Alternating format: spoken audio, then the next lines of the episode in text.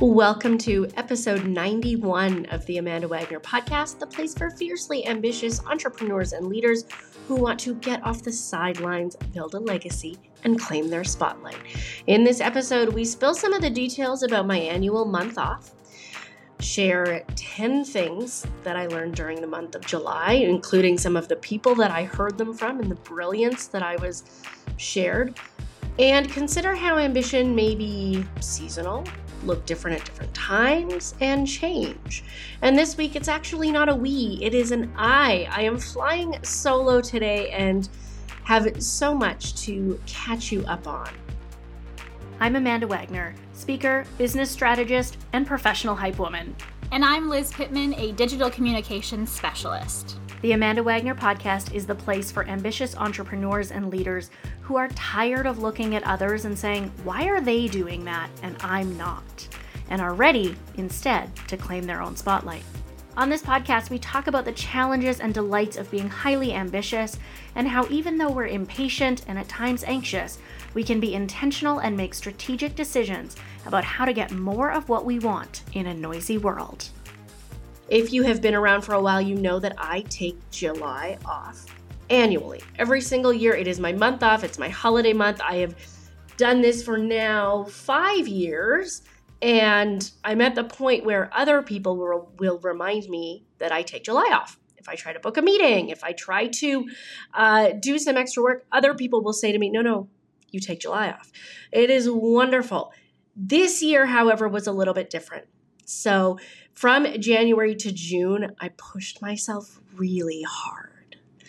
There was also a car accident that happened in January. My family and I are okay, uh, but we were hit by a car. Our car was totaled. It was not only inconvenient and terrifying, but it was certainly uh, traumatic. I will I will confidently use that word. It was a lot to deal with, and so that just kind of set the tone for 2023.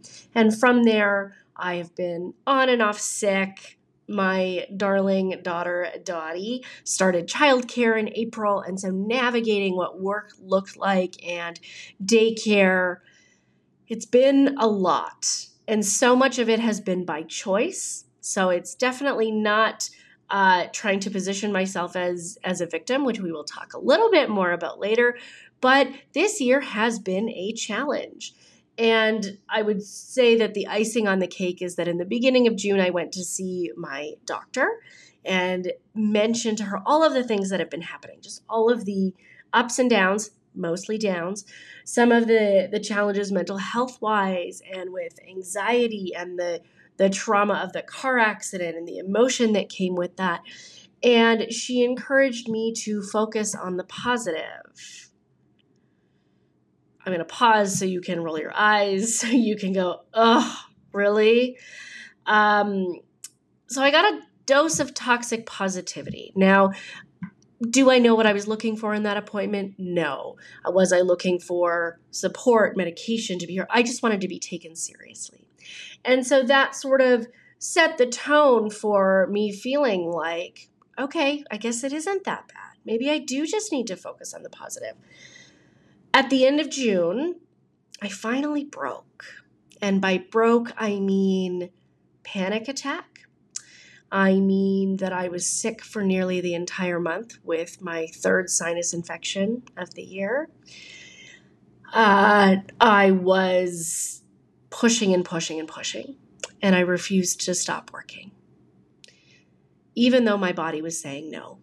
So this year is different because July was not about relaxation. July was not about spending a month in my backyard reading books and enjoying the sun and time off. This year, I spent the first three weeks of my vacation in, in kind of a recovery phase. When I say recovery, what I mean is I needed to really zoom out on what was happening. And so now, as we are back in August, I am doing some recalibrating. I'm using the word reinvention, which I will talk about a little bit later. And I've been reflecting on some of the things that I've learned during my month off. So I got 10. Here we go. Number one, my body said no. And I'm I hate that. The difference is that my body said no, and I finally had to listen because knowing that I have had so many sinus infections and colds, um, I've had the flu twice this year, my body is fiercely saying no. It is giving me warning signs, it is pulling out all the stops. And from January to June, I was pretty unwilling to listen to it. I kept going. And so I am learning that how I'm doing things isn't necessarily sustainable. And it doesn't mean I have to give up on a dream, a plan, a passion, uh, the ferocity with which I bring myself into my life and my career. Those things don't necessarily have to change. The way I do it does. And that brings me to the second thing I learned, which is that trauma, either with a capital T or a little t, can show up in ways that you don't expect and sometimes in ways that are incredibly frustrating. Post car accident, I am a lot more startled. I'm a terrible passenger in the car now, even though during the accident I was driving.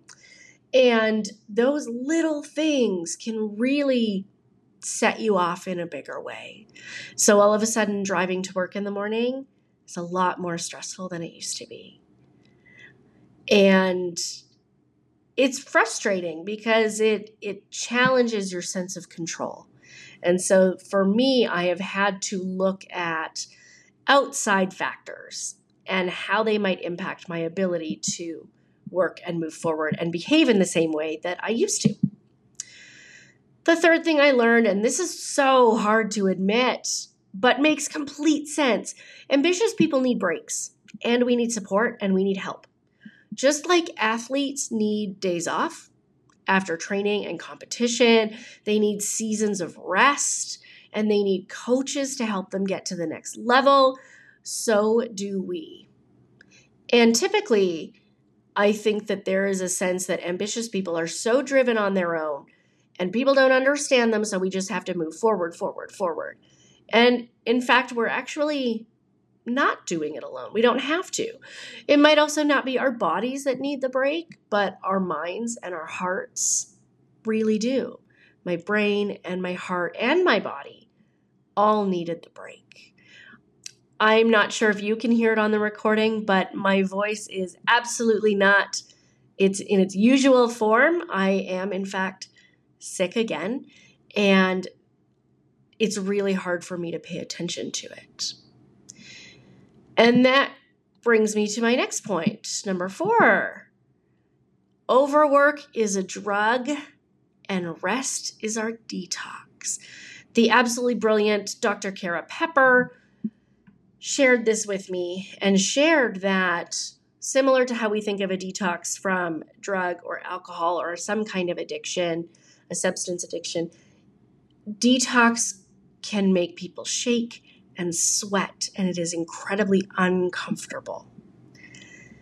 And she shared with me that that's what rest feels like. And it just hit the nail on the head. Overwork is a drug because when we work, we get validation. We're told we're doing a good job.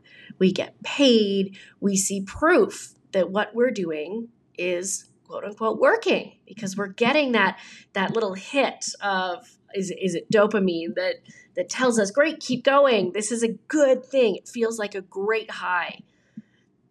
And there is a point where you're chasing chasing chasing and your body, your brain, your circumstances force you to slow down. So I I'm learning that I actually have a job to pay attention to this. If you are like me, you might notice when you're sick, you might be frustrated, you might be annoyed, you might know you're taking on too much, but to actually stop and feel it and make a change is really different. The fifth thing is that, and again, I'm going to quote Dr. Pepper here, which, oh man, what a brilliant name. I'm sure she is so tired of hearing it. And yet, I love it so much. I love the idea of working with Dr. Pepper and root beer and orange crush. So, Dr. Pepper, I think for the first time, really heard what I was saying and said, This is not a brain problem just want you to sit with that for a second. This is not a brain problem. This is not that we don't understand that we need rest.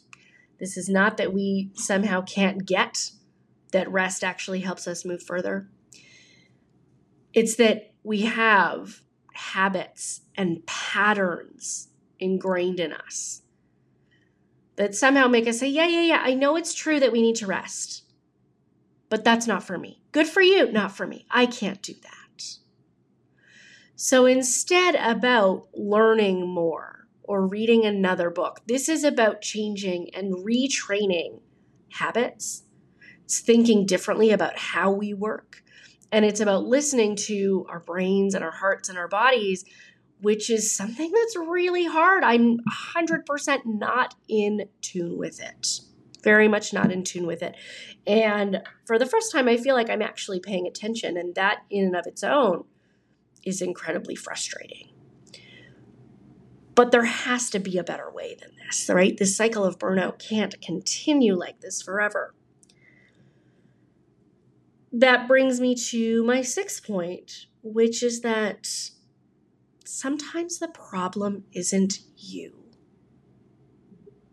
Now, this is a hard one for me, and I mean, shout out to my beautiful friend, you know who you are, who is kind of coaxing me out of this idea that whatever happens is my fault or I have done something wrong, or I should have done more, I should have done less, I should have changed this, I should apologize, I should go over the moon for somebody else, assuming that I'm the one who did something wrong. And that's not always the case.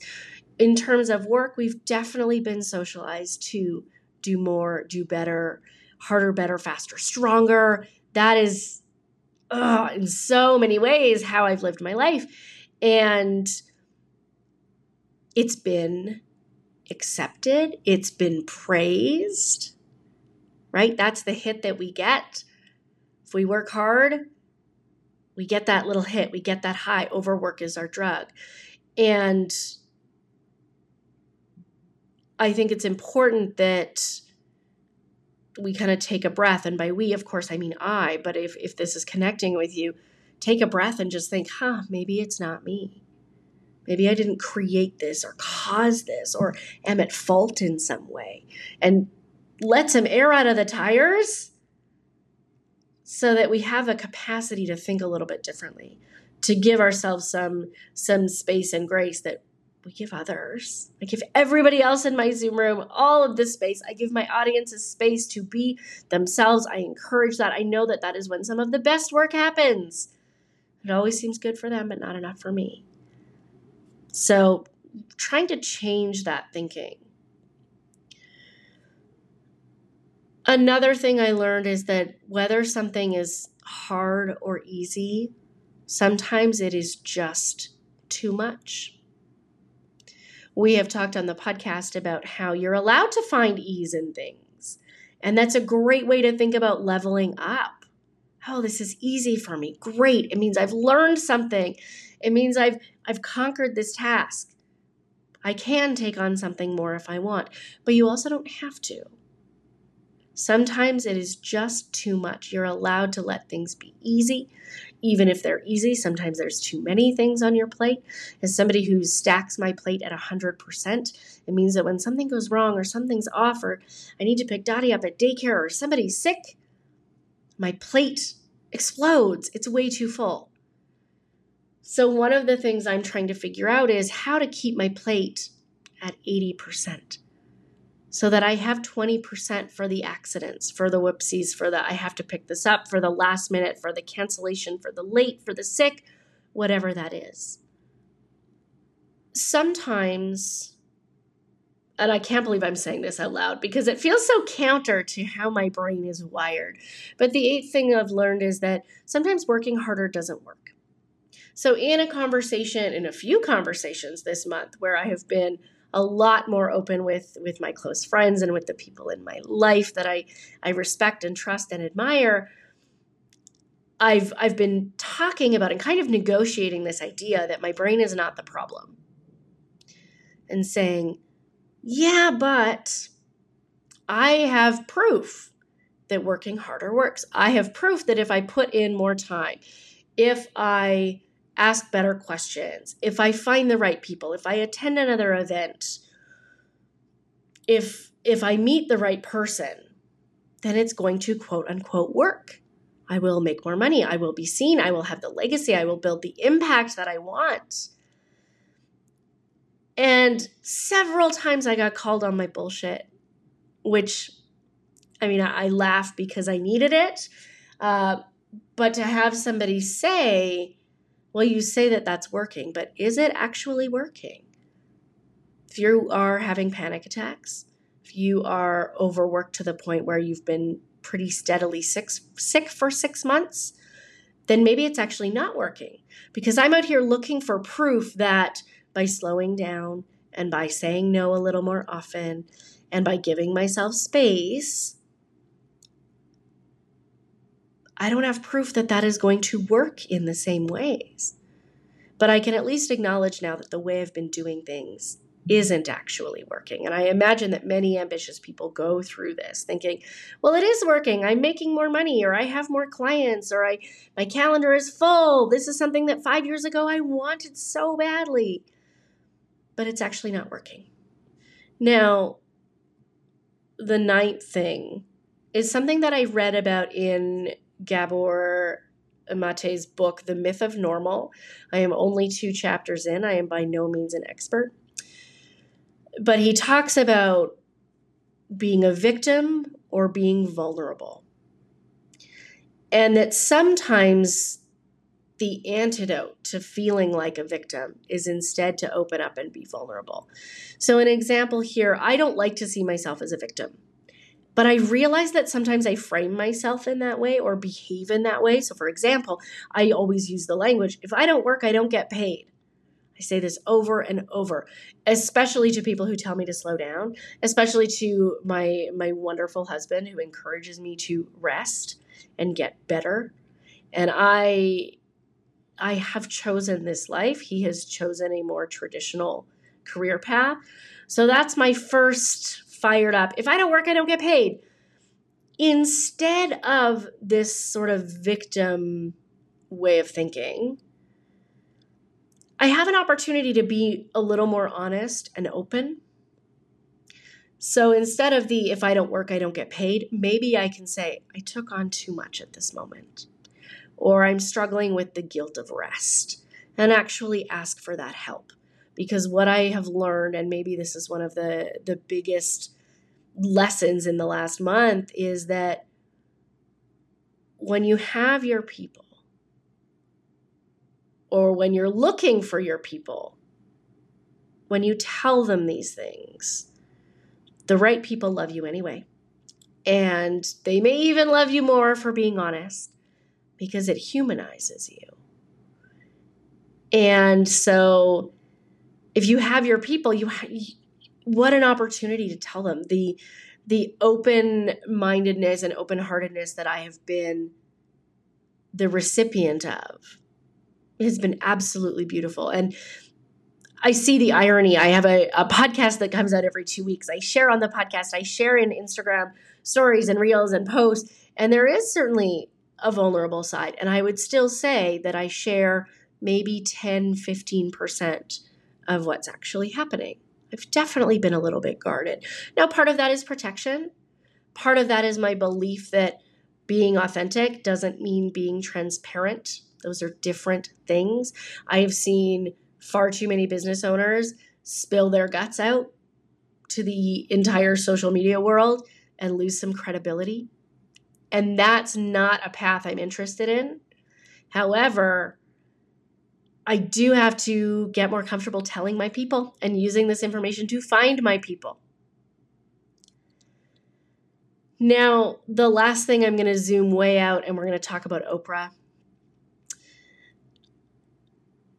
I want to be at the scale of Oprah. That hasn't changed. So, in all these things that have changed and that I have reflected on, that I have thought differently about, one of the things that hasn't is my big ambition, this big desire. The way I need to do it has to change.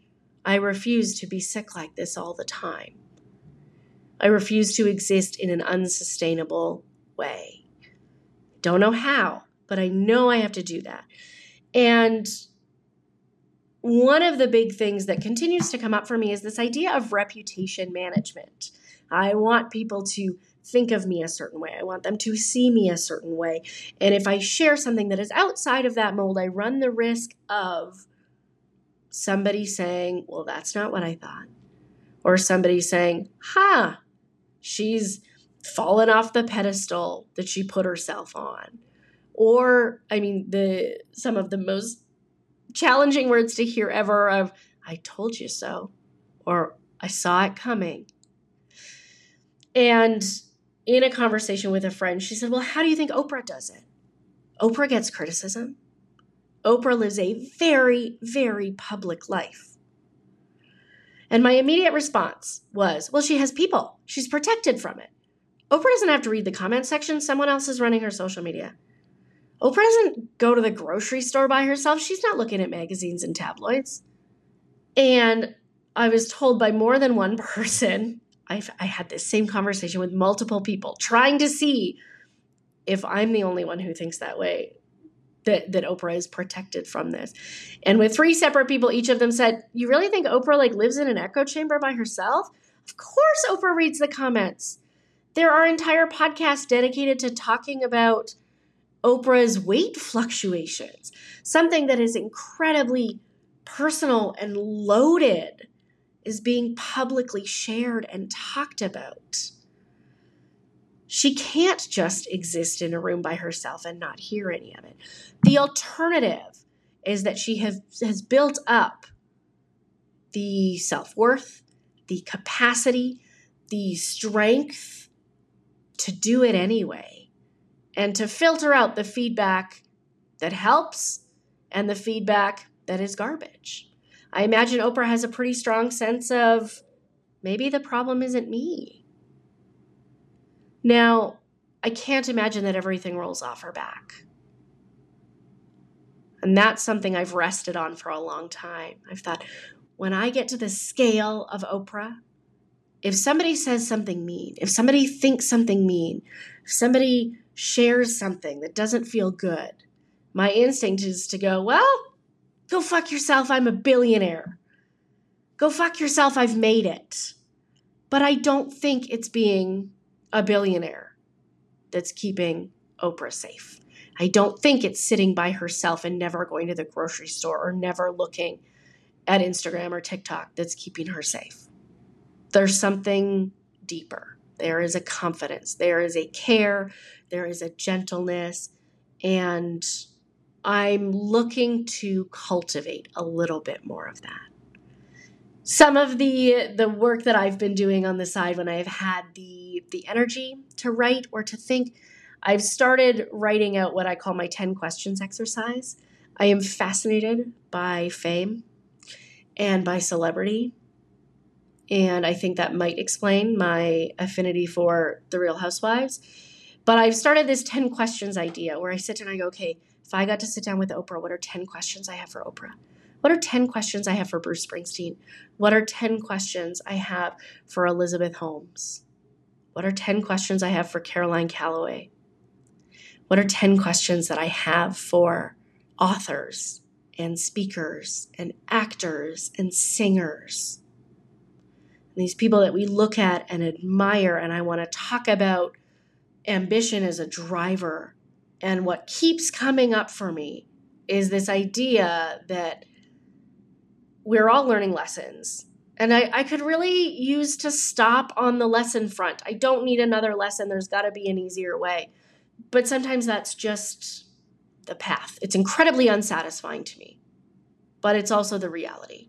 My hope is that in some of the things that I'm learning and learning lessons the hard way, I really wish I could learn them the easy way. Um, but learning lessons the hard way is an opportunity for me to share this with somebody else and to say, here's what I'm working on, here's what I'm learning. If you are anything like me, if you have ambition, if you have guilt around rest, if you struggle to give yourself space, welcome, me too. I wish I could fix it. I wish it was an overnight thing. I wish it was just about the amount of money you have or the number of people between you and the comment section or that once you read a book, you fully understood it and integrated it and implemented it into your life. I don't think it's that easy. What I do know is that we're not alone. This is the part in the podcast where I have call to action. Uh, my call to action might be a little bit strange this time. I, I, my call to action is to not take any action for a moment. Wrap the podcast up, sit in your car by yourself for a couple minutes, um, pull into the driveway, think, do nothing. It's really hard, right? That's that's the detox, and I'm very very uncomfortable.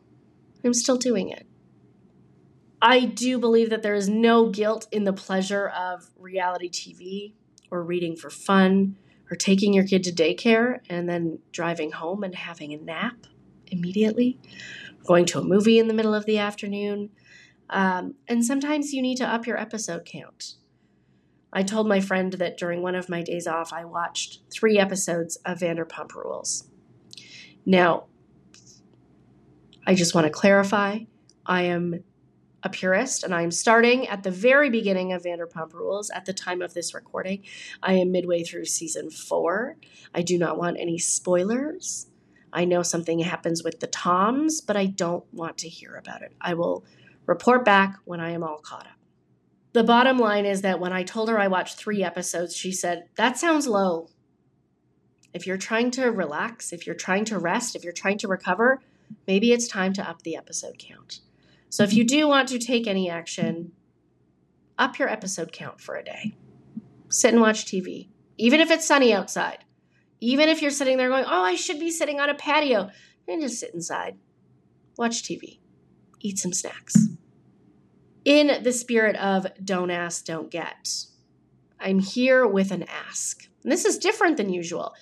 My ask is if you need these reminders, if you need to talk to somebody who is in the process of learning how to be a bit gentle on herself, but provides the ultimate grace, space, and gentleness with her clients, I have space for private coaching clients. And so if you need a little bit more of this tailored to you and your work life and your full life, that's what I do. I am available to be booked this fall and would love to have more conversations with ambitious people. It is helping me learn about this special group of us, and my job is to help make it a little bit easier, more pleasurable, and gracious for you while still helping you get what you want. You can reach out to me about private coaching via Instagram at the Amanda Wagner or go to theamandawagner.com and fill out the contact form. I will get in touch with you. This is where Liz comes in. And Liz would normally say, if you need to make your social media platform better and share your story with the world, you can find her on Instagram at Liz Pittman or at lizpittman.com, P I T T M A N. And Liz is one of those people who can help get your plate to 80% so that you have room for the incidentals. Now, we will be back in two weeks with a new episode. We are featuring the absolutely brilliant, bold, talented, willing to share Candace Wolf. I cannot wait to talk to her about her experience as a quitter. Until then, we will see you on the internet.